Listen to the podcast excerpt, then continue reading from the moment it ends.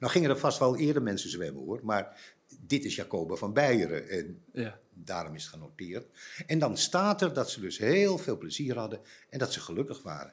Een van de eerste uitdrukkingen van aardsgeluk. Leuk dat je weer kijkt of luistert naar weer een nieuwe aflevering van de Podcast of Hope. En Vandaag hebben we in de studio hoogleraar Nederlandse historische letterkunde Herman Pleij. Hij praat over de gelukservaring van de mensen in de middeleeuwen en vergelijkt dat met de gelukservaring van nu.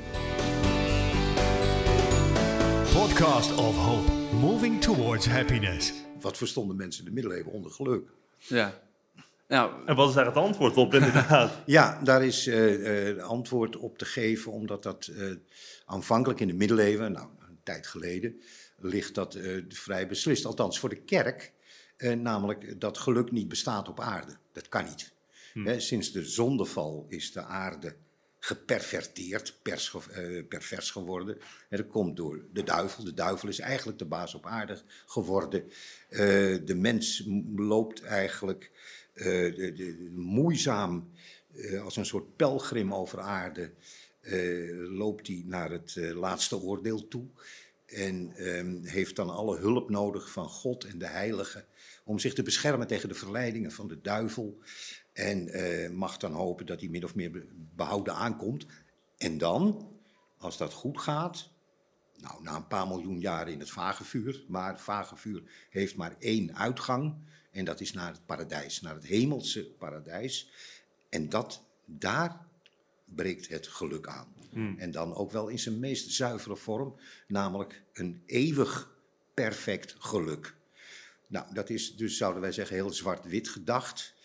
Daar komen wel allerlei varianten op in de middeleeuwen. Dat mensen met een beroep op de Bijbel zeggen, ja, maar in de Bijbel is op aarde toch ook wel eens vrolijkheid. En, en, en- er staat ook in de, je weet dat in de Bijbel de meest uiteenlopende standpunten worden ingenomen. Vandaar dat we ook altijd zo'n problemen hebben met religies, die zich beroepen op verschillende Bijbelpassages, of die ook anders interpreteren.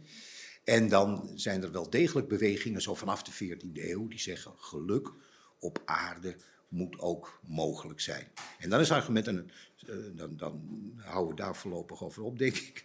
Dan is het argument dat men zegt, het aardse paradijs, waar de mensen uitgegooid zijn, hè, want dan begint dus de ellende op aarde, dan komt ziekte en rampen en sterfelijkheid in de wereld, want die was er aanvankelijk niet in de schepping. Dan krijg je dus de situatie dat mensen ehm, ehm, ehm, toch eh, kunnen genieten, omdat dat aardse paradijs niet ehm, weg is. Dat is nog steeds op aarde, Ja. alleen de mens is eruit gegooid. Maar het aardse paradijs had vier stromen en die gingen over de aarde. En die brachten allemaal vruchtbaarheid en, en specerijen en goud kon je dus vinden. En dat was om mensen dus toch in een gelukzalige situatie te brengen. Dus dan komt in de praktijk dat begrip geluk komt ook op aarde terecht. Dat idee dat het niet op aarde te vinden is, dat komt een beetje van Augustinus af, als ik het goed heb, hè? Ja, dat is de, de, de, de oorspronkelijke theologie eh, van de kerk, hè, Augustinus, vijfde eeuw, die dat eh, vaststelt. Het geluk is het echte leven, want zo noemt men dat dan eigenlijk in het christendom. Het echte leven begint na de dood. De dood is de poort naar het echte leven. ja. En het echte leven is eeuwigheid in de hemel en dat is geluk. En daarvoor niet. Nou, dat is zwart-wit. En daar wordt dus op gevarieerd, zeker aan het eind van de middeleeuwen. Maar weet u toevallig ook wat, wat vroege christenen voor Augustinus dan daarover dachten? Eh, nou, die dachten daar nog veel stringenter over. Want het waren de, heilige, de, de woestijnheiligen. En dat zijn eigenlijk de eerste christenen die heel nadrukkelijk in de praktijk brengen. ehm, van ehm, wat zij denken dat de essentie van het christendom is. En dat is soberheid, ontbering, versterving, het navolgen van Christus. Net als Christus. Die trekken zich terug in de woestijn. Die proberen van bijna niks te leven. Die eten nauwelijks de gras, eh, als ze dat kunnen vinden. Enfin, zeer dus die, die, die versterven hun lichaam, die, die, heel bewust.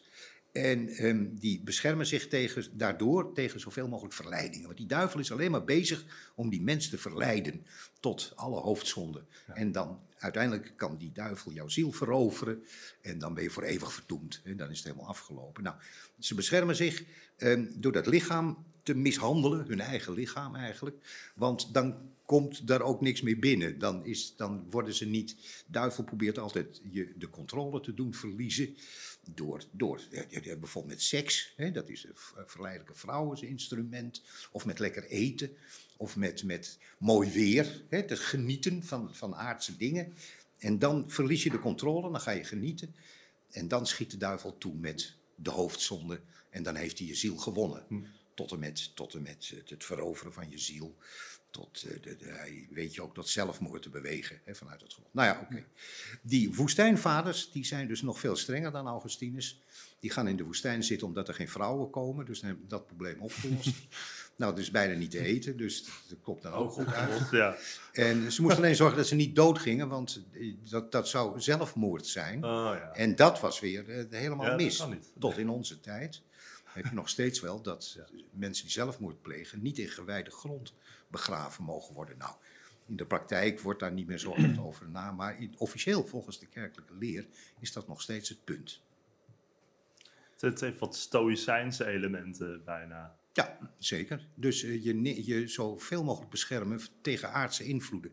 Kijk, om dat nog een beetje te illustreren, want dat klinkt ons allemaal nu toch heel vreemd in de oren. Daarom zeg ik, in, daar komt aan het eind van de middeleeuwen ook wel verzet tegen. Maar op een aantal punten blijft die argwaan tegenover de natuur blijft heel hoog. Mensen in de middeleeuwen gingen niet in de zon liggen. Er was geen badcultuur of standcultuur. Dat vinden wij, nou, is vandaag fantastisch. Ja. dag, hè, heerlijk. Hè, denk je. Nou, stel voor, je woont in de kuststreek of zo. Gingen die mensen dan lekker naar zee een dagje? Nee, de zee was verleidelijk. Er stond ook bekend dat stromend water, Ah, ja. daar kon je besmettingen oplopen. En eh, vrouwen konden, als ze in een stromend water vielen, konden ze eh, zwanger raken. Dus nou, was je zwanger? Ja, ik ben in een beek gevallen, helaas. Eh, maar goed, stromend water was smetstof. Niet stilstaand water hoor, want dat was weer positief om je te reinigen. En dan kon je op allerlei manieren. Eh, maar bijvoorbeeld een, een middeleeuwse tekst als Van den Vos Reinaarde, heb je wel eens van gehoord, neem ik aan. Of dat Vosje, die allemaal trucs uithaalt en, die- en op een gegeven moment ingedaagd wordt, omdat hij het wel erg bond maakt. Dus dan moet hij voor de rechterstoel van koning Nobel verschijnen. En dan gaat Brun de Beer, die is een vazal aan het hof, en die gaat hem indagen, ophalen. En dan staat er in de tekst dat Reinhard lag lekker te zonnen voor zijn slot Maupertus. Hij heeft een slot en allemaal.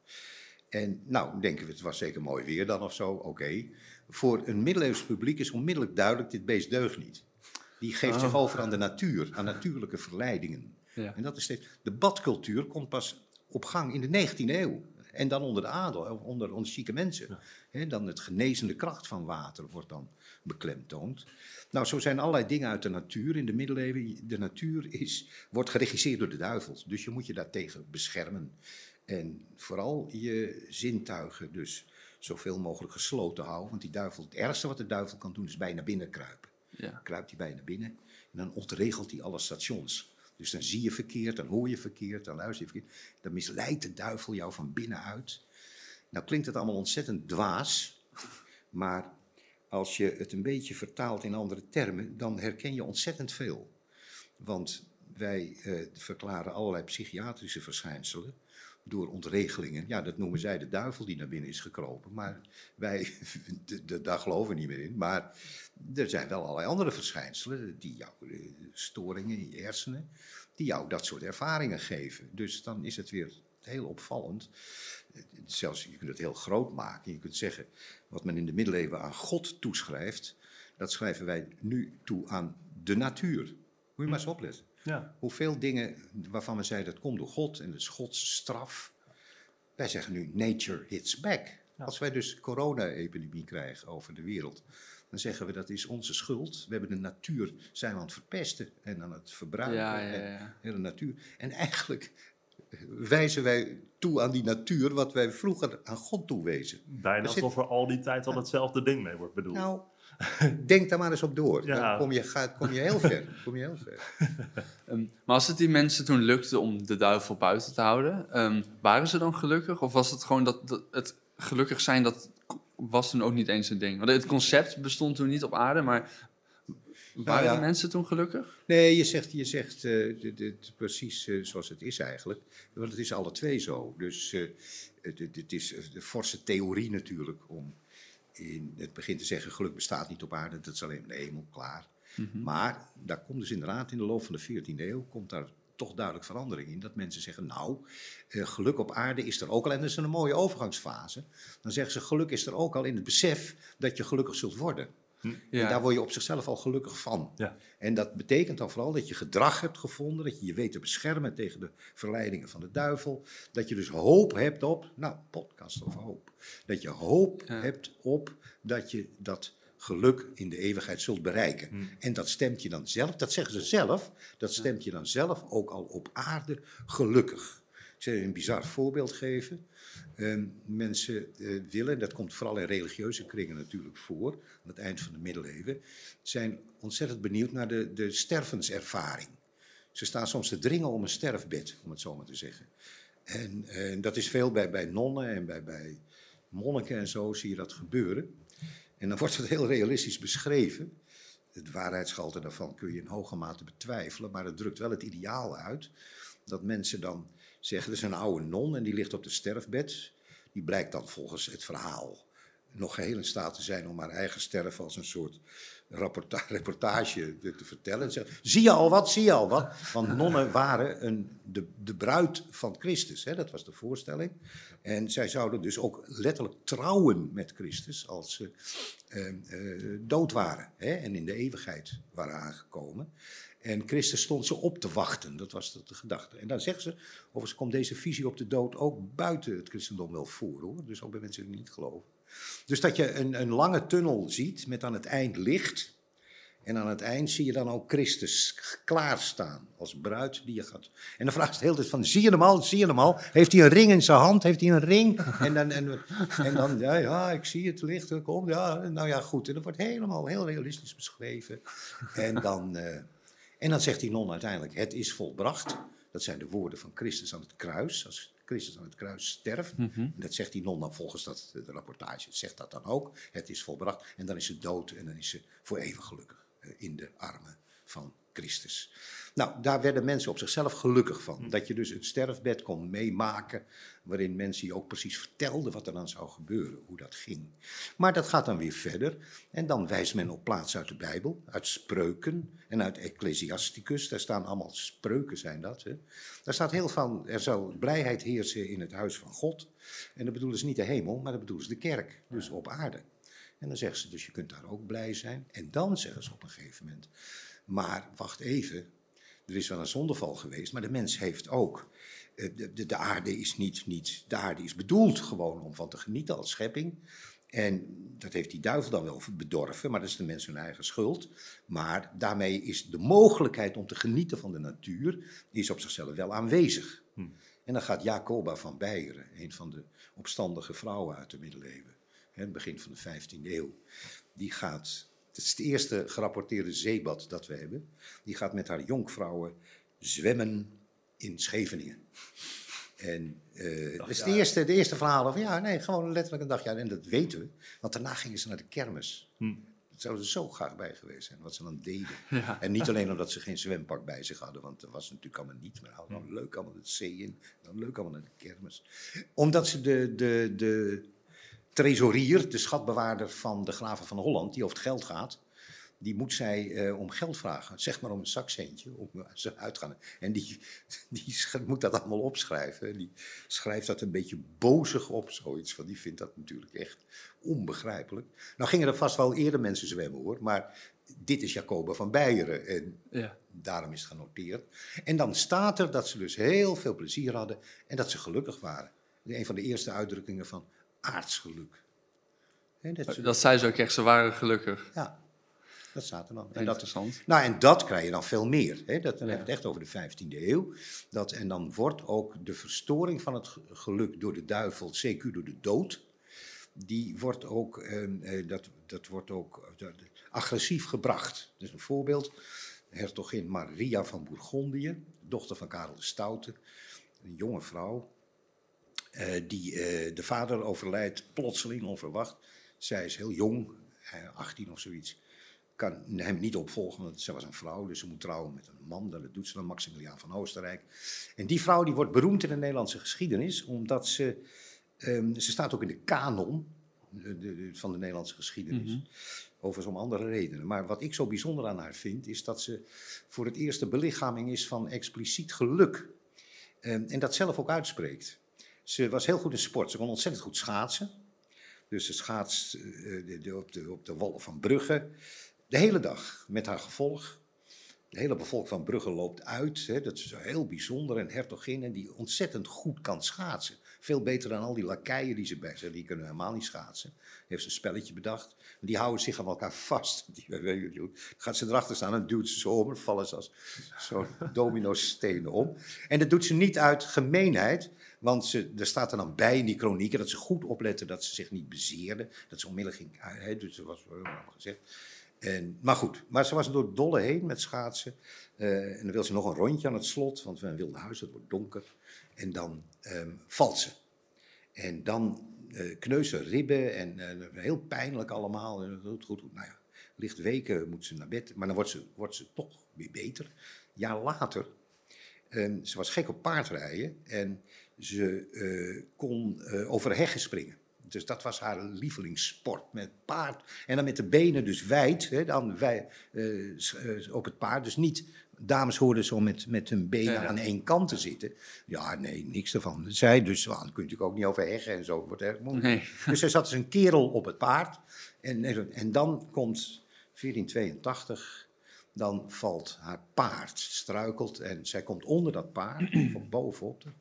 En allerlei inwendige bloedingen. Weken blijft ze, niemand kan er helpen. Inwendige bloed, ja, Ja. schreeuwend. En na een paar weken overlijdt ze.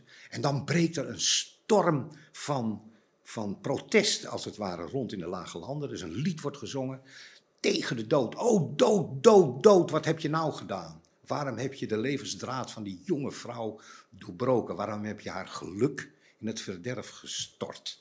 En dan valt dat woord geluk ook weer. Hè. Dat Ja. gaat over zeer aardse dingen. Hè, van, en wereldse dingen die ze doet. En dat is ook de tijd in de 15e eeuw dat de dood niet meer zo'n leuke, lieve oude man is die met een zandloper je voorzichtig eraan komt herinneren dat de eeuwigheid voor je gaat beginnen. Nou, waarvan dus al, dat was heel positief gevuld, hè, het eeuwige leven. Nee, nu wordt de dood voorgesteld als zo'n half ontvleesd lijk, weet je wel, zo'n geraamte waar nog wat vlees aan zit. En dan zo'n doodskop en dan met zo'n pijl in zijn hand of een speer. Ja, omdat het die- geluk al op aarde is, is de Ja. dood opeens Ja. eng geworden. En daardoor Ja. is de dood nu ineens een boosaardig, Ja, ja, ja. akelig, angstaanjagend verschijnsel. Ah. Dus het aardse leven wordt ineens opgewaardeerd. En Ja. da- daar hoort geluk ook thuis. En dat kan. En dan word je woedend als dat verstoord wordt bij zo'n jonge vrouw. Ja. Die, eh, Maar dus vanaf de 14e eeuw zei u hè, dat mensen ja, dan begin je... opeens ja. dat je die Ja. omslag maakte. Maar hoe zag men geluk dan? Of hoe definieerde men het geluk? Ja, als een, als een eh, situatie van, eh, van goddelijke genade. Hè. Dat werd altijd nog wel in religieuze Ja. termen werd Ja, dat ja. verklaard. Maar dat had betrekking op aardse omstandigheden. Dus dat, dat, dat je genoot van Gods schepping. Hè, want die had tot, dat toch niet voor niks gemaakt. Hè, dat, dat kon je toch. Eh, dat strekte zich ook uit over seksualiteit. Die buitengewoon beklemd was en buitengewoon aan allerlei voorwaarden was voor de voortplanting en de kanalisering van, van anders ongewenste lusten. Dat kon dan het beste binnen het huwelijk plaatsvinden. Als gebeurden allemaal vreselijke dingen. En dat, dat wordt ook losser. Er komt dan dus ook een element. Ik heb daar ook een boek over geschreven. Dat heet Oefeningen in Genot. Over de seksuele revolutie in de 15e eeuw. Dan is seksueel genot ook, ook toegestaan. Dus niet alleen maar in het perspectief van voortplanting en kanalisering van lust. Maar onder het argument, en dat is op zichzelf altijd wel een mooi argument. Onder het argument van waarom heeft God dan het lichaam van man en vrouw zo ingericht? Als dat allerlei mogelijkheden heeft. En, en waarom mag je die dan niet gebruiken? Dat- ja, voor de voortplanting, maar dan mo- mocht je niet van genieten. Je moest bij de voortplanting, als je, als je het leuk vond of lekker of weet ik wat, was dat een teken dat de duivel je dan beet had. Nou, dat is een ontspannen manier van bezig zijn. En eh, dus dat, dat was omkleed met, met nou, dat, dat wordt ook losgelaten. Je mag nu ook echt, echt genieten, eh, de, de, de geluksgevoelens hebben. Eh, dus ook bij seksualiteit. Want dat was de bedoeling, kijk maar naar wat je lichaam allemaal kan. Nou, er waren nog wel een aantal beperkingen, maar dit is toch wel een enorme doorbraak. En die komt in de beeldende kunst en de literatuur, wordt dat, eh, komt dat naar buiten. En dan is geluk is, eh, een gevoel van eh, volmaaktheid. Dus voldoen aan de, de potenties die je lichaam en het leven en de natuur bieden. En daar volop van genieten. Dat, dat is eigenlijk dan de opvatting. Maar nog steeds in termen van God. Die heeft dat Ja. zo allemaal geregisseerd. En, en werd geluk vanaf dat punt ehm, toen ook minder vanzelfsprekend? Zoals ik het gevoel heb dat het nu is? Ja, nou, ehm, dat, eh, en dat komt een beetje in. eh, nou ja, goed, dat is die, die ontwikkeling is natuurlijk allemaal niet. Ik heb in dat, in dat boekje, dat heeft 100 bladzijden of zo, heb ik geprobeerd om dat een beetje te schetsen. Maar dat kan natuurlijk zeker niet voldoen aan wat er allemaal in die 16e, 17e, 18e, Ja. 19e eeuw gebeurt. Maar je krijgt grofweg wel twee bewegingen. En dat is, ehm, die ene beweging is eigenlijk wat ik dan voor het gemak maar noem het georganiseerde geluk. Dus we gaan nu het geluk regelen. En daar komen al die utopia's vandaan. En al die, al die. En dat mondt uiteindelijk uit in dictatoriale eh, vormen. Eh, Noord-Korea, daar gaat het aan naartoe. Wij gaan het geluk. Het geluk is een staatszaak. Ja, ja. Dat komt niet, hebben ze niet in Noord-Korea Korea bedacht hoor. Dat staat, eh, dat staat al in 1789, komt dat in de wetgeving voor. En dat staat zelfs in de. Eh, nou, het staat niet in onze grondwet, maar het staat wel in de, in de Franse grondwet uit de 19e eeuw. Dat het de taak van de overheid is om het geluk van de burger te, eh, te verzorgen en te garanderen. ja. En, nou, en daar krijg je een spanningsveld. Want als de overheid gaat regelen hoe geluk eruit ziet en hoe dat is, dan krijg je een dictatuur. Hè, daar is dan geen keuze in. Nou, Noord-Korea is daar het modern gezien. het voor- Het, als, als er iets fijns is, de geboorte van een kind van de heerser of eh, zoiets, of de bruiloft, het hele volk lacht. Iedereen lacht. Gaat de heerser dood, iedereen huilt. Ik weet niet, dat was een aantal jaren geleden. Hè. Toen ging die vorige eh, eh, president, of hoe die ook heet, die ging toen dood. En dat- Oh, daar- iedereen huilde toen. Dus Ja. ook de, de, de televisiepresentatrice, Mhm. die maakte huilend bekend dat die, dat die... Maar de nieuwe, dus die, die, die dikke man die dat nu is... Ja. Ja, ik vind het een beetje raar om te zeggen, maar ja, ik weet niet hoe die heet zo gauw. Maar je weet wie ik bedoel. ja, Kim Jong. Nou, dat Kim Jong. Nou, en toen die aan, aan de macht kwam, het hele volk juichen, allemaal. En dus ook weer de, dezelfde presentator, een leuke oude vrouw die dat nieuws doet. En die van, ja, ja, ja, ja, ja. dus ook helemaal opgewonden en blij. En het, het, gaat niet aan om te zeggen van dat ze dat speelt. Of, nee, dat is helemaal daarin geïndoctrineerd in dat gedrag. Maar dat is wel oprecht. Dat, wat, wat, Ja, nou ja, wa- wa- wat je oprecht, dat is inderdaad wel wat ik bedoel. Maar wat je oprecht wil noemen dan, Ja, nou ja. het is geïndoctrineerd. Het is, mensen Ja, zijn daar natuurlijk heel nadrukkelijk naartoe gebracht. ja. Dus dat is eigenlijk één ontwikkeling, die overigens al begint bij Rousseau, de 18e eeuw. Dus het genieten van de natuur, argwaan tegenover wetenschap. Hè, dat, dat, ja, dat wil men dan ook gaan organiseren, dat geluk. Dus het organiseren van geluk. Nou, en daar kun je dus ook dan, wat voor mij een soort uitwas is, als je dat geluk noemt in de moderne tijd, ehm, al die, eh, die geluksindustrie, noem ik het maar even voor het gemak. Ja. Het is een soort geluksindustrie. En die eh, zelfs een geluksprofessor heeft. Niet alleen in Nederland hoor. Je ziet in de. Ik weet het alleen van de westerse wereld.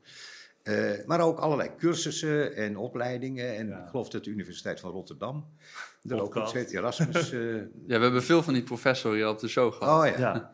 Nou ja, kijk, ik heb helemaal niet zoveel verschil van mening daarover, maar wel over de implicaties. Omdat het natuurlijk erg van afhangt wat je geluk noemt. Hè, dat is toch een beetje een containerbegrip. Mm. Het is heel groot. Nou, jij hebt geluk gehad. Ja, dan is het heel oppervlakkig. Ja. ja. Tot heel diepzinnig van, van eh, dat men dat zo ervaart. Maar eh, de geluksindustrie is ook, heeft ook iets, iets georganiseerds, hè, van iets opgelegds. Dat je dat, en dat is een suggestie ook heel vaak vrij gemakkelijk kunt krijgen. Als je maar een beetje slim bent of handig. Of luistert naar degene die jou dat verkoopt. Soms ook letterlijk verkoopt. Ja. ja. Nou, dan heb je zo'n tijdschrift, dat heet Happiness. Heb ik me toen erg mee bezig gehouden, vijf jaar geleden. En dat was uitgerekend een nummer, want dat blad bestond 20 jaar of zoiets, of 25 jaar. En dan hadden ze een nummer gemaakt en daar stonden 100 tips om gelukkig te worden. En dat, nou ja, stond altijd vroeg opstaan of weet ik veel. Dus, dus dat soort tips. Dan denk ik, waar haal je het in je hoofd? Nee, ik bedoel, dat waren best dingen waarvan je denkt van nou, dan voel je je misschien beter. Of hangt overigens heel, heel erg van het individu af, dat kun je helemaal niet algemeen maken. Maar de onbenulligheid was troef in die tips. En ehm, wat mij daaraan ergerde, was dus het gebruik van het woord geluk. Dus als je nou zegt, ik noem dat tips om je beter te voelen, of dat je wat betere conditie hebt, of weet ik veel, beter welzijn ervaart. Nou ja, oké. En dan vind ik het nog onbenullige tips, maar goed, dat kun je nou natuurlijk zo wat zeggen. Maar als je dat dus verheft tot het ultieme eh, gevoel van, van aanwezig zijn, levend zijn op aarde, eh, dat je dus onnozel bent als je dat niet even regelt. eh, of een cursus betaalt, of weet ik veel, om dat te worden. Dan vind ik dat een slag in het gezicht van mensen die depressief zijn. Depre- depressief zijn is een ernstige ziekte. Dus niet depressief, iedereen is wel eens depressief of eh, voelt zich gewoon lullig. Dus dat, dat, dat bedoel ik niet. Ik bedoel mensen die echt depressief zijn en ook behandeld worden en allerlei methoden.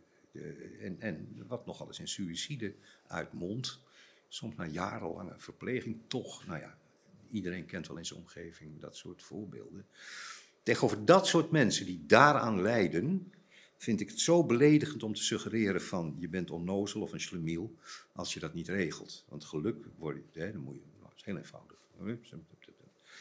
En ehm, nou, ik zei al, dat heeft te maken met je opvatting over wat je geluk noemt. En waar dus die hele industrie het over heeft, dat is het bevorderen van welzijn. En dat gebeurt in allerlei vormen van onbenulligheid, maar ook in best zinvolle tips. Je zegt van, zorg dat je elke dag vijf kilometer gaat wandelen of weet ik veel. Ja, dat is voor veel mensen is dat eigenlijk best een handige tip. En zeker in die coronaperiode zijn dat soort tips ook naar buiten gekomen. Ik maak dus nogmaals bezwaar tegen die geluksindustrie en het gebruik van het woord Ja, geluk. maar- Want ik wil het graag dus exclusief hebben. Maar wat is echt geluk volgens u dan wel? Ja, dat is iets wat je overvalt. En, eh, maar ik zeg dus niet, niet dat dat het is. Dat is zoals ik dat wil opvatten. Ja, ja. Ja. En, Maar en- overvalt op wat voor manier? nou, dat is iets wat je overvalt. En ehm, dat, dat, dat overvalt me elk, elke keer wel een paar keer. Twee, drie keer per jaar, om het zo maar eens te zeggen. Maar ik kan het niet creëren. Ik kan niet zeggen, ik ga... ik, het wordt weer eens tijd dat ik me eens even lekker gelukkig voel. Ja. Nee, het overvalt me. En, dat, en waar bestaat het dan uit? Dat je het gevoel hebt dat alles op zijn plaats valt. Dat alles ineens harmonisch is. En dat alles klopt. En jij daar het middelpunt van bent. En in hele simpele situaties. Ik had het, nou, heet van de naald. Ik was vorige week in Bourgondië eh, aan het werk. Begeleider van een reis, wetenschappelijke reis naar hoogtepunten in Bourgondië. En dat is heel vermoeiend, tenminste op mijn leeftijd. Omdat mensen heel veel willen weten, dat is heel leuk. En ook s'avonds natuurlijk, dat gaat maar door. En ze zijn enthousiast geworden door wat ze zien en door wat ik er dan over vertel. En dan willen ze nog meer. enzovoort. Dus dat is helemaal in orde. dat vind ik ook heel leuk, maar ik ben inmiddels 79 en dat betekent dat je op een gegeven moment toch een beetje moe wordt. Oké. Nou zit er in zo'n reis zitten er van tijd tot tijd ook eh, pauzemomenten. Hè? Het wordt niet elke avond met z'n allen gegeten, maar mensen worden ook vrijgelaten een paar avonden om zelf te gaan eten of zelf te gaan lunchen. En dat zoeken ze zelf hun clubjes uit. En dat betekent dat ik ook vrij ben. Dan ga ik niet mee met zo'n clubje, want anders blijf ik alleen maar Ja. in die sfeer. En ik was in Mâcon, dat ligt aan de Saône, hele brede rivier, hè, dat in de, richting Lyon. En ik ontdekte, en dat, het is nou een aardig mooi stadje met allerlei middeleeuwse dingen. En ik ontdekte ineens dat er een grote brug liep daar midden in het centrum bij, bij eh, de Saône, of de Saône naar de andere kant. En daar zag ik, dus de rivier is daar heel breed. Ik zag daar in de verte, zag ik daar eh, wat, wat eh, bomen en zo. Toen dacht ik, god, ik wou, een beetje, ik, wou, ik wou weg. Ik wou uit dat normaal verschijnsel. Dus ik loop die brug af, het is hartstikke mooi weer trouwens. En ik kom aan de overkant, kom ik, er blijken een paar restaurants te zijn. En een hele grote tuin. Enorme tuin met een mooi barretje erin. En ik ging daar zitten. En die zon die stond scherp op de Saône. Die trok zo'n gouden spoor Oh ja, ja. over dat water. Mooi. En ze hadden daar zo'n mooi tafeltje aan de rand van dat water. En er waren bijna geen mensen. Het was nog vier uur, half vijf. En, en ik nam een glaasje wijn. Bourgogne. Mooi. Ja, toepasselijk. En ik zat aan dat tafeltje en ik keek over dat water. En alles stond op zijn plaats. Ja. Dus aan, ik zag de Macon liggen, mooi, die middeleeuwse huizen aan de overkant. Ik zat in die bomen, het, platanen, het zijn allemaal mooie bomen. Ik had zo'n perfect glas wijn, perfect ingeschonken. En alles klopte. En Ja. dat overkomt je. Dat, als, ik, als ik zeg van ik ga dat opzoeken, daar, ik ga daar zitten, want dan word ik even gelukkig. Dat, zo werkt het absoluut niet. Hmm. Maar het over, nou, dat gebeurt mij twee à drie keer per jaar. Niet altijd met, in deze setting, maar ik bedoel het gevoel van compleetheid en ik hoor erbij. Maar als je geluk dan bijvoorbeeld zou definiëren als het, het leiden van een goed leven, zoals Aristoteles bijvoorbeeld Hm? zou doen, dat, dat vindt u onzin? Nee, nee, dat vind ik niet onzin. Ik vind alleen Maar dat voor zou je mij geen is dat geluk begrip- noemen. Dat zou ik geen geluk noemen. Nee, nee. Dat zou ik dus noemen een, een harmonieus leven, een uitgebalanceerd leven, een aangenaam leven. Ja. Nou, alles. En daar kun je aan werken. Hè, dus wat ik heb wel eens, ik, ik werd toen ook uitgenodigd door de gemeente Schagen, kan ik me herinneren, vijf- eh, 2015. Die hadden een geluksambtenaar, een wethouder. Een wethouder voor geluk Die hebben wij hier ook. Even disclaimer, die hebben wij hier ook. in Duiven. Ja. Dus je moet oppassen wat u zegt. Ik neem alles terug. Nee, nee, nee, ga door. Nee, Want nee, nee, maar we hadden ook een vraag wat u van het idee van een dus- geluksambtenaar vindt. En dat vond ik dus, dus echt onzin. Ik zei, ben ik hier in Noord-Korea of zo? Wat is dat hier? Want ik, ik vond namelijk een... En dan kregen mensen bijvoorbeeld, dat had die gemeente, misschien gebeurt dat hier ook. Ehm, die kregen dan mensen beneden het, eh, het inkomensminimum of zo. Hè, de mensen die het slecht hadden. Hè, dat, het, het- het verhaal van veel armoede in Nederland, dat klopt. Er zijn echt bedroevend veel mensen die eh, ja, onder zeer eh, beperkte omstandigheden moeten leven. Wat, hè, dus beneden de armoedegrens of daar net op de rand. Nou, dan kun je niks. Dan kun, moet je, kun je eten en zo. En dan moet je elke keer ontzettend rekenen. En, nou ja. en daar hadden ze in Schagen bedacht dat die mensen die kregen dan ehm, jaarlijks een keer 800 euro. Hè, zoiets. En ehm, ja, wat konden ze dan doen? Dan konden ze alles mee doen wat ze wilden. Nou, terecht, dat leek me juist. Bijvoorbeeld een fotocursus volgen. Toen dacht ik, nou ja, dat is een verrijking van hun leven, een fotocursus volgen. Maar dan, wat dan? Ja, heb het je een fundamentele probleem. Je geeft die mensen een probleem erbij. Dan kunnen ze, dan kunnen ze dus fotograferen. En dan maar dan kunnen ze verder dat niet meer, want dat kost geld, die hobby Ja, natuurlijk. ja. Bouw is probleem dood. erbij, ja. Enkele die daarvan kan, kan leven. Maar, maar ik vond dat zo kortzichtig. Bovendien Ja. had dat naar mijn gevoel dus niks met geluk te maken. Maar met, met welzijnsbevordering. Ja. Ben ik het heel mee eens. Als je dus een, een wethouder hebt voor het bevorderen van welzijn, of hoe je dat ook noemt, ben ik het totaal mee eens. En dan moet je het wat slimmer opzetten. Dan moet je niet zo onnozel van. eh, maar dat, je, dat die mensen wat krijgen, gestimuleerd worden, het gevoel Ja. hebben dat ze ook meedoen. Zoals kinderen, die dat, dat vreselijke verschijnsel dat kinderen niet mee op schoolreisje kunnen. Omdat dat 15 euro kost. Maar ja, dat kunnen ze niet bekostigen. Dat mijn, mijn, mijn dochter is schooljuf. En die schrijft daar ook over wat ze doet. En daar hebben de juffen en de meesters, die hebben daar een- zelf, want dan is er geen geld voor op zo- zo'n basisschool. En die hebben dan zelf een fonds gevormd. Ja, die zijn zo solidair met die kinderen. Die, die, die, die zeggen, we gaan, niet, we gaan niet op schoolreisje als er twee kinderen van, eh, achter moeten blijven. Dat, Ja. dat- natuurlijk doe je dat niet. Dus als er een, een wethouder is die dat soort dingen, welzijnsbevordering, gaat regelen, dan eh, ben ik geheel voor. Het, het heet gewoon verkeerd, of de Ja, verwachtingen van de functie je kunt- zijn verkeerd. Exact, je kunt dus ook gewoon dit gesprek reduceren, althans dit, dit verschil, door te zeggen van het is een terminologieprobleem. En, eh, Ja. en, maar dan komt mijn ergernis dus de hele tijd over. Ja. Geluk is betaalbaar en als je een beetje slim bent, word je gelukkig. Maar er is wel heel veel vraag naar eh, geluk. Mensen zoeken echt geluk. Ja. Is dat te verklaren door bijvoorbeeld eh, het wegvallen van de kerk of misschien de toenemende democratie? Dat eh, staten die functie niet meer bekleden? Of de kerk? Ehm, ja, dit, dat heeft er van alles mee te maken, naar mijn mening. Eh, in die zin dat ehm, mensen in hoge mate in de westerse wereld, maar zeker in Nederland ook, vanaf de jaren zestig de oude instituten zijn gaan verlaten. Hè. Het meest opvallende is de kerk, maar het geldt ook voor socialisme natuurlijk. Hè. Dat, Ja. Ook in hoge mate. Nou, denk aan de, de achter het ijzeren gordijn. Hè. Dat, dat, eh, eh, en waarom zijn ze dat gaan doen? Eh, mensen hebben meer onderwijs, hebben het beter gekregen, de wederopbouw na de Tweede Wereldoorlog.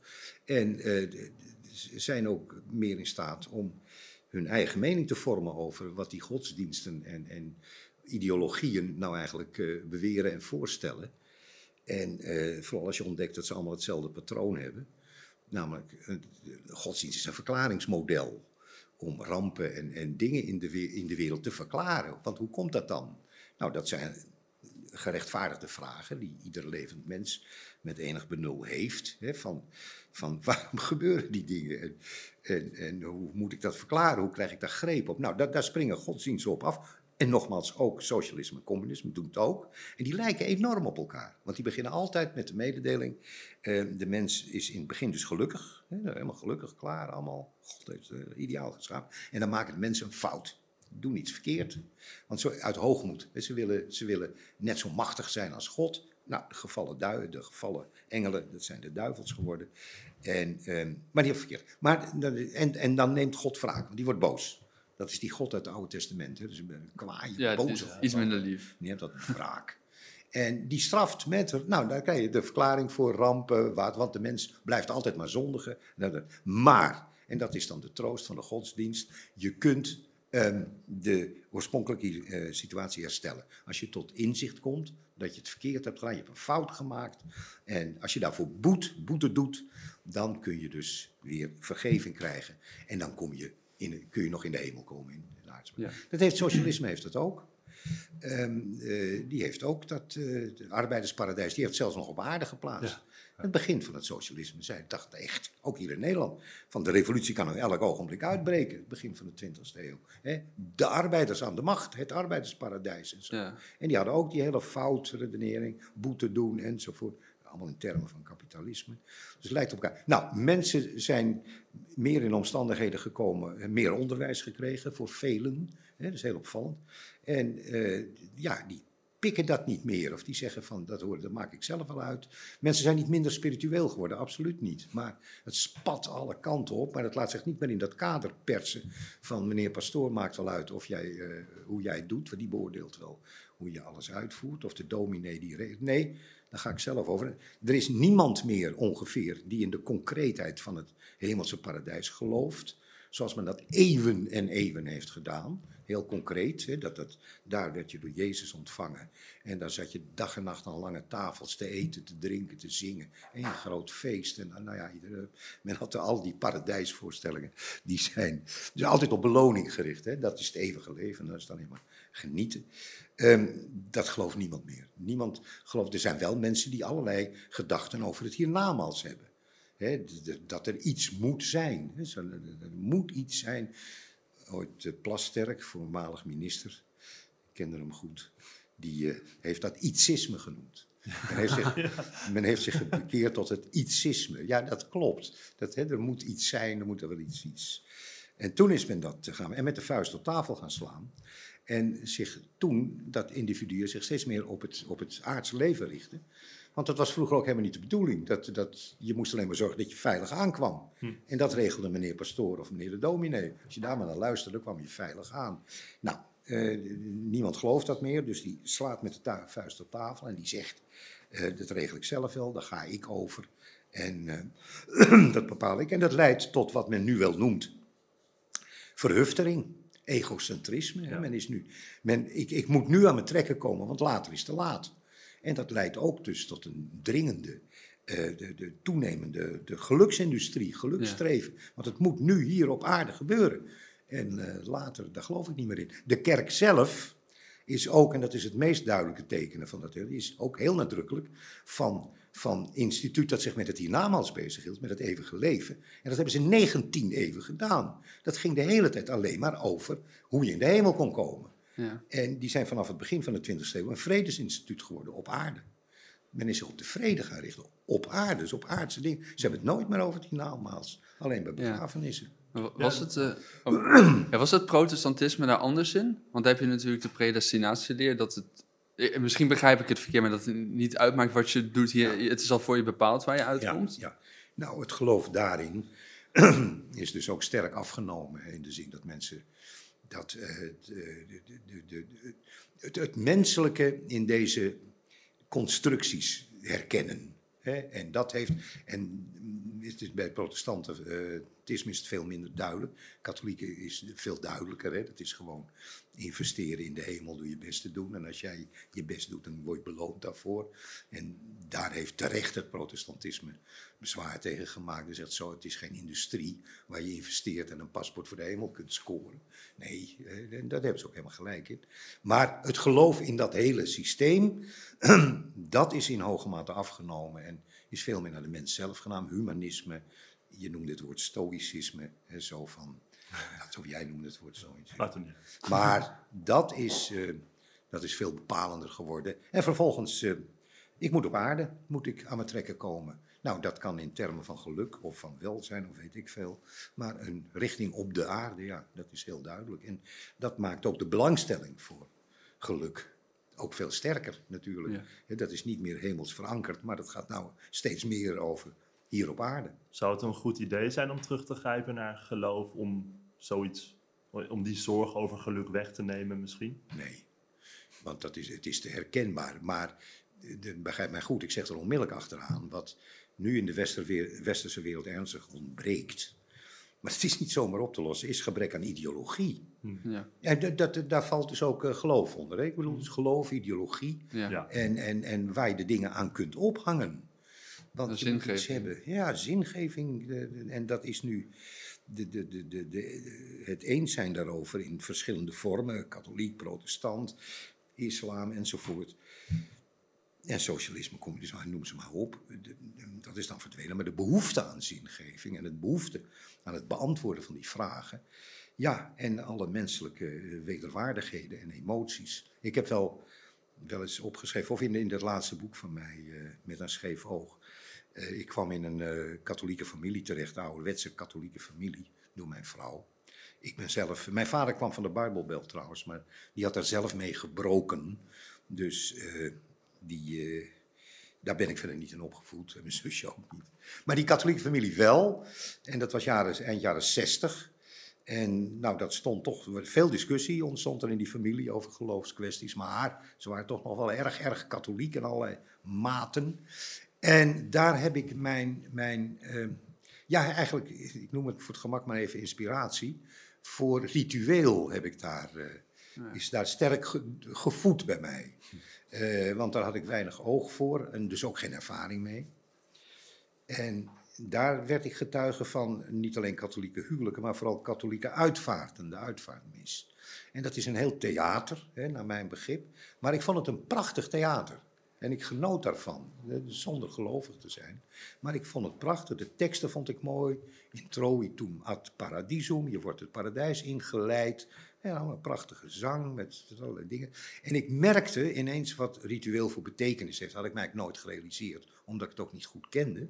Dat is dat je je verdriet hè, bij een uitvaart, dat je je verdriet ergens aan kunt ophangen. Je kunt het vormgeven. Het krijgt een plaats. En dat geldt ook voor niet-christenen. Daar hoef je helemaal niet gelovig voor te zijn, om toch te merken dat het dan ergens. En dat je het deelt met andere mensen die Ja. niet allemaal hetzelfde denken, maar wel, maar je deelt het. En ik merkte zelfs dat ik bij bijvoorbeeld de uitvaart eh, van mijn, mijn schoonvader.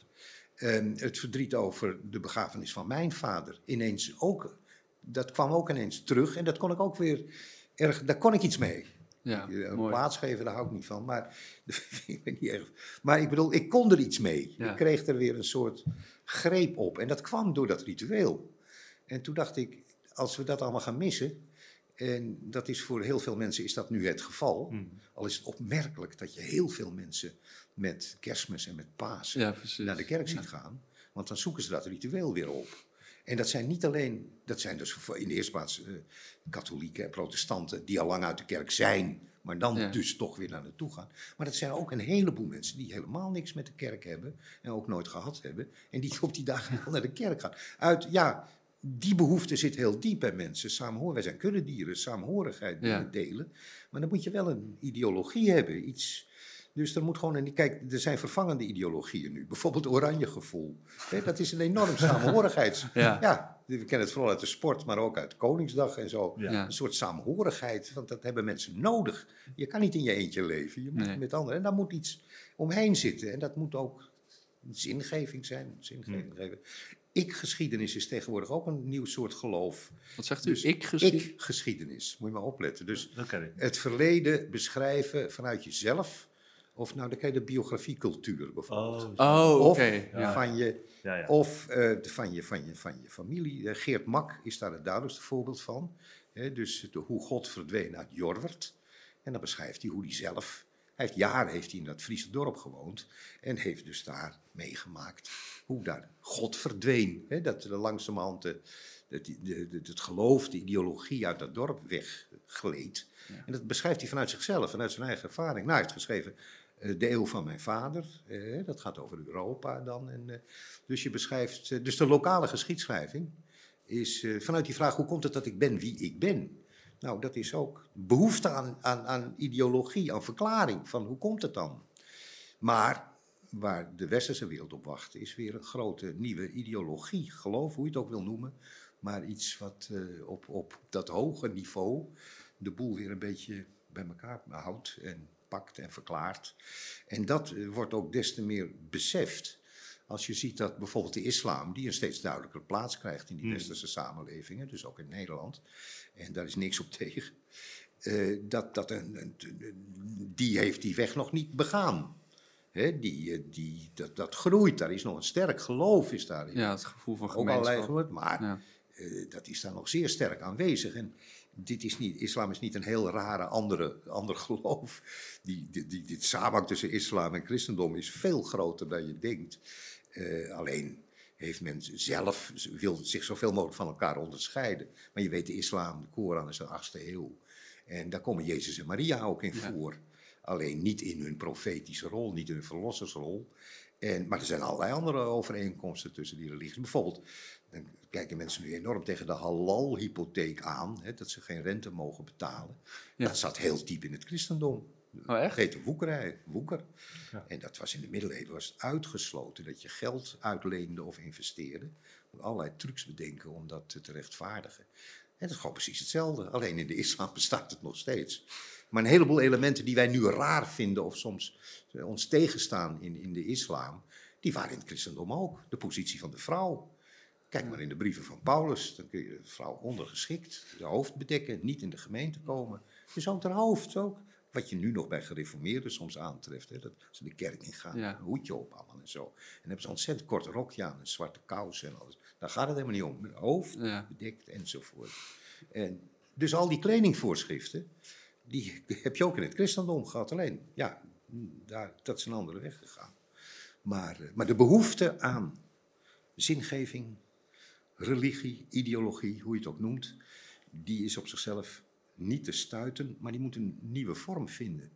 En dat, dat maken wij niet meer mee. Nou, nee, jullie ook. Nee? Nou, de aanwas. De Hopelijk, aan... Nee, ik bedoel, het is heel moeilijk om dat te herkennen. Hè, Ja, herkennen precies. van, Ja. van dit komt er nu aan. Dat zijn typisch dingen die mensen achteraf altijd zeggen. Ja, ja. Van ja, toen zag je het aankomen. Het is buitengewoon moeilijk om dat zelf dan nu te zien.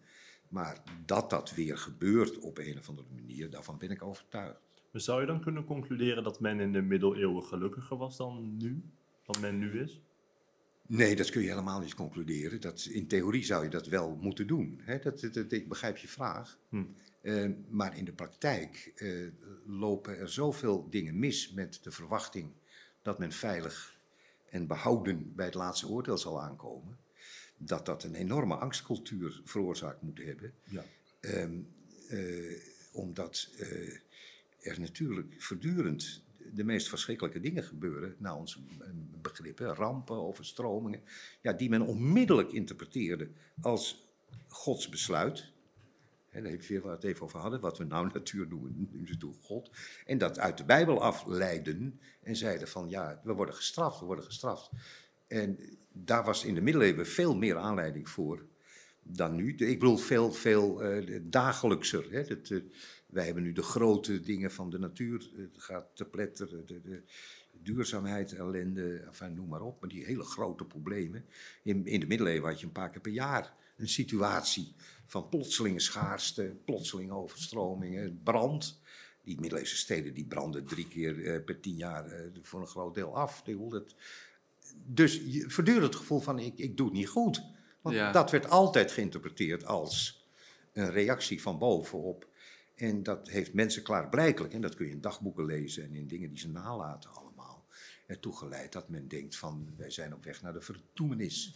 En, eh, want het, het, het gaat niet goed. Dat wij komen, God zal meedogenloos ons aan, hey, je kent het laatste oordeel, de meedogenloosste kant van de hel opwijzen. En we mogen hopen dat we dan nog een beetje in het vaagvuur komen. Maar... Dus ik bedoel, de zin dat mensen toen gelukkiger waren, of dat is geen enkele aanleiding om dat te denken. Nee. Nou, we zetten eigenlijk al over de tijd heen. Maar ik wil nog heel even snel vragen over uw voorwerp. Want we hadden een voorwerp Oh ja. genomen, Ja. een vraag mee te nemen waar u gelukkig van wordt of Ja. inspiratie uithaalt. Ja, ja dat is eh, deze steen. En daar ben ik ontzettend aan gehecht. Dus die, Ja. die ligt eh, op mijn werkkamer ook, binnen handbereik. Kunt u het omschrijven? Omschrijven het is een steen, het is een, een natuurlijke steen, ehm, uit een beek gehaald door iemand die daar eh, professioneel naar zoekt. En daar staat een H in gegraveerd. Nou, die is niet natuurlijk. Nee. Door degene die mij dat gegeven heeft, is daar Een roosje, gegraveerd. En dat is iemand die dat dus duidelijk kan. hè. Ik bedoel, Ja. met een bijtel, maar dat, Ja. dat kunnen wij niet. Tenminste, tenzij je dat dan niet, eh, tenzij je daarvoor geleerd hebt. En dat was een, een studente. En ik eh, ben eh, in 1968 afgestudeerd in de Nederlandse taal en letterkunde. Met specialisme middeleeuwen. En, ehm, en ik ben toen meteen in dienst van de universiteit gekomen. Dat was in die tijd gebeurde meer. Enorme toestroom van studenten hè, die uit andere milieus kwamen. Hoger onderwijs voor alle. Er was enorm behoefte aan docenten. Nou, ik werd geschikt bevonden. Ik, wou het, ik vond het ook leuk en interessant om te doen. Dus, maar ik was heel jong. In die tijd waren studenten ook wat gespreider in leeftijd. Ehm, je hoefde niet, eh, als, zoals nu, hè, zijn studenten die aankomen, zijn tussen de 17 en de 19, zeg maar. En moeten dus voortdurend punten scoren, want anders zijn ze niet eh, op tijd klaar. En als dat zo is, dan moeten ze op een gegeven moment enorme, na zes jaar zeg maar, moeten ze enorme eh, studieschulden, eh, ook collegegeld betalen. Dat was vroeger net andersom. Na vier jaar hoefde je geen collegegeld meer te betalen. Terwijl je alle voordelen van het student zijn hield.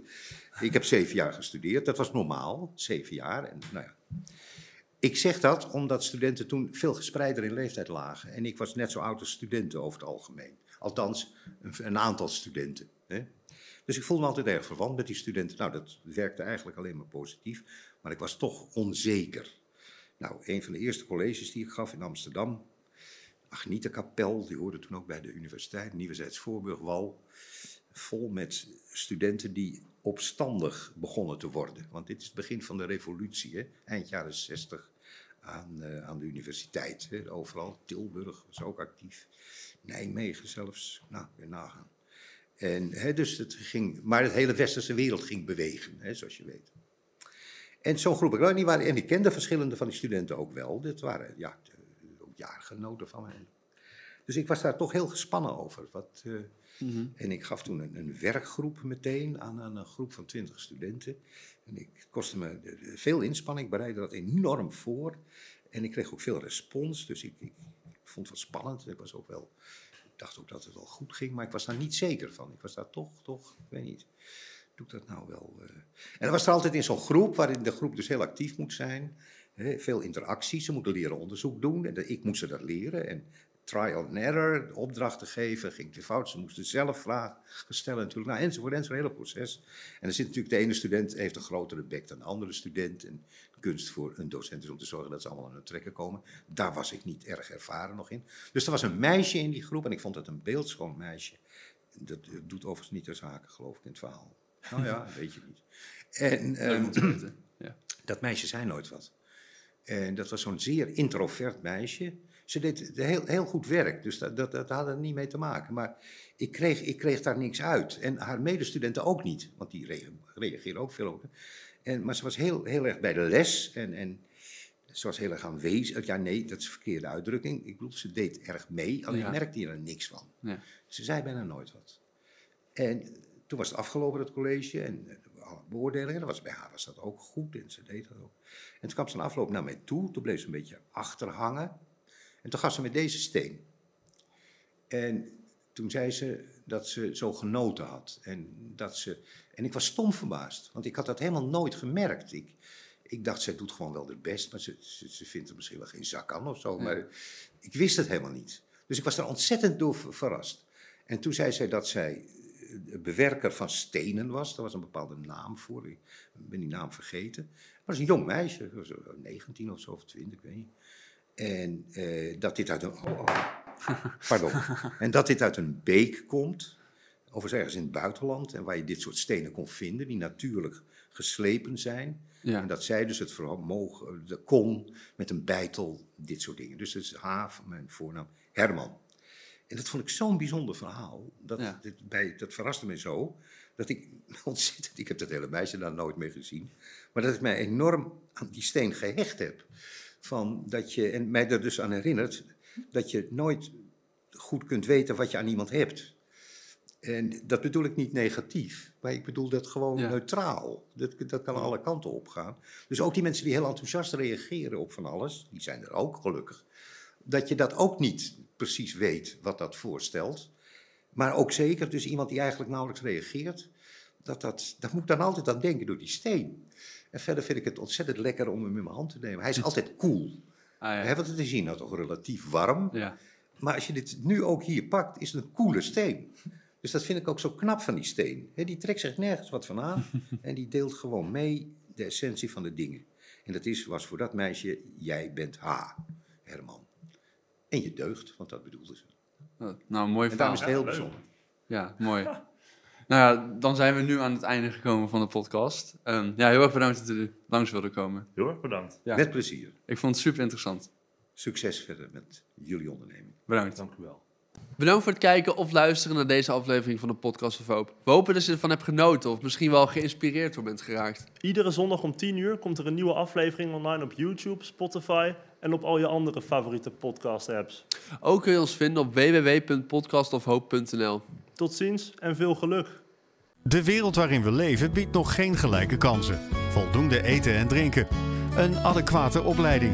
Goede gezondheidszorg. Vrede en geluk is niet voor iedereen weggelegd. Maar stap voor stap wordt het beter. En zijn we op weg naar een octopische samenleving waarin iedereen zijn of haar leven als goed kan beschouwen. Het is een lange reis, maar we zijn op weg. Podcast of Hope. Moving towards happiness.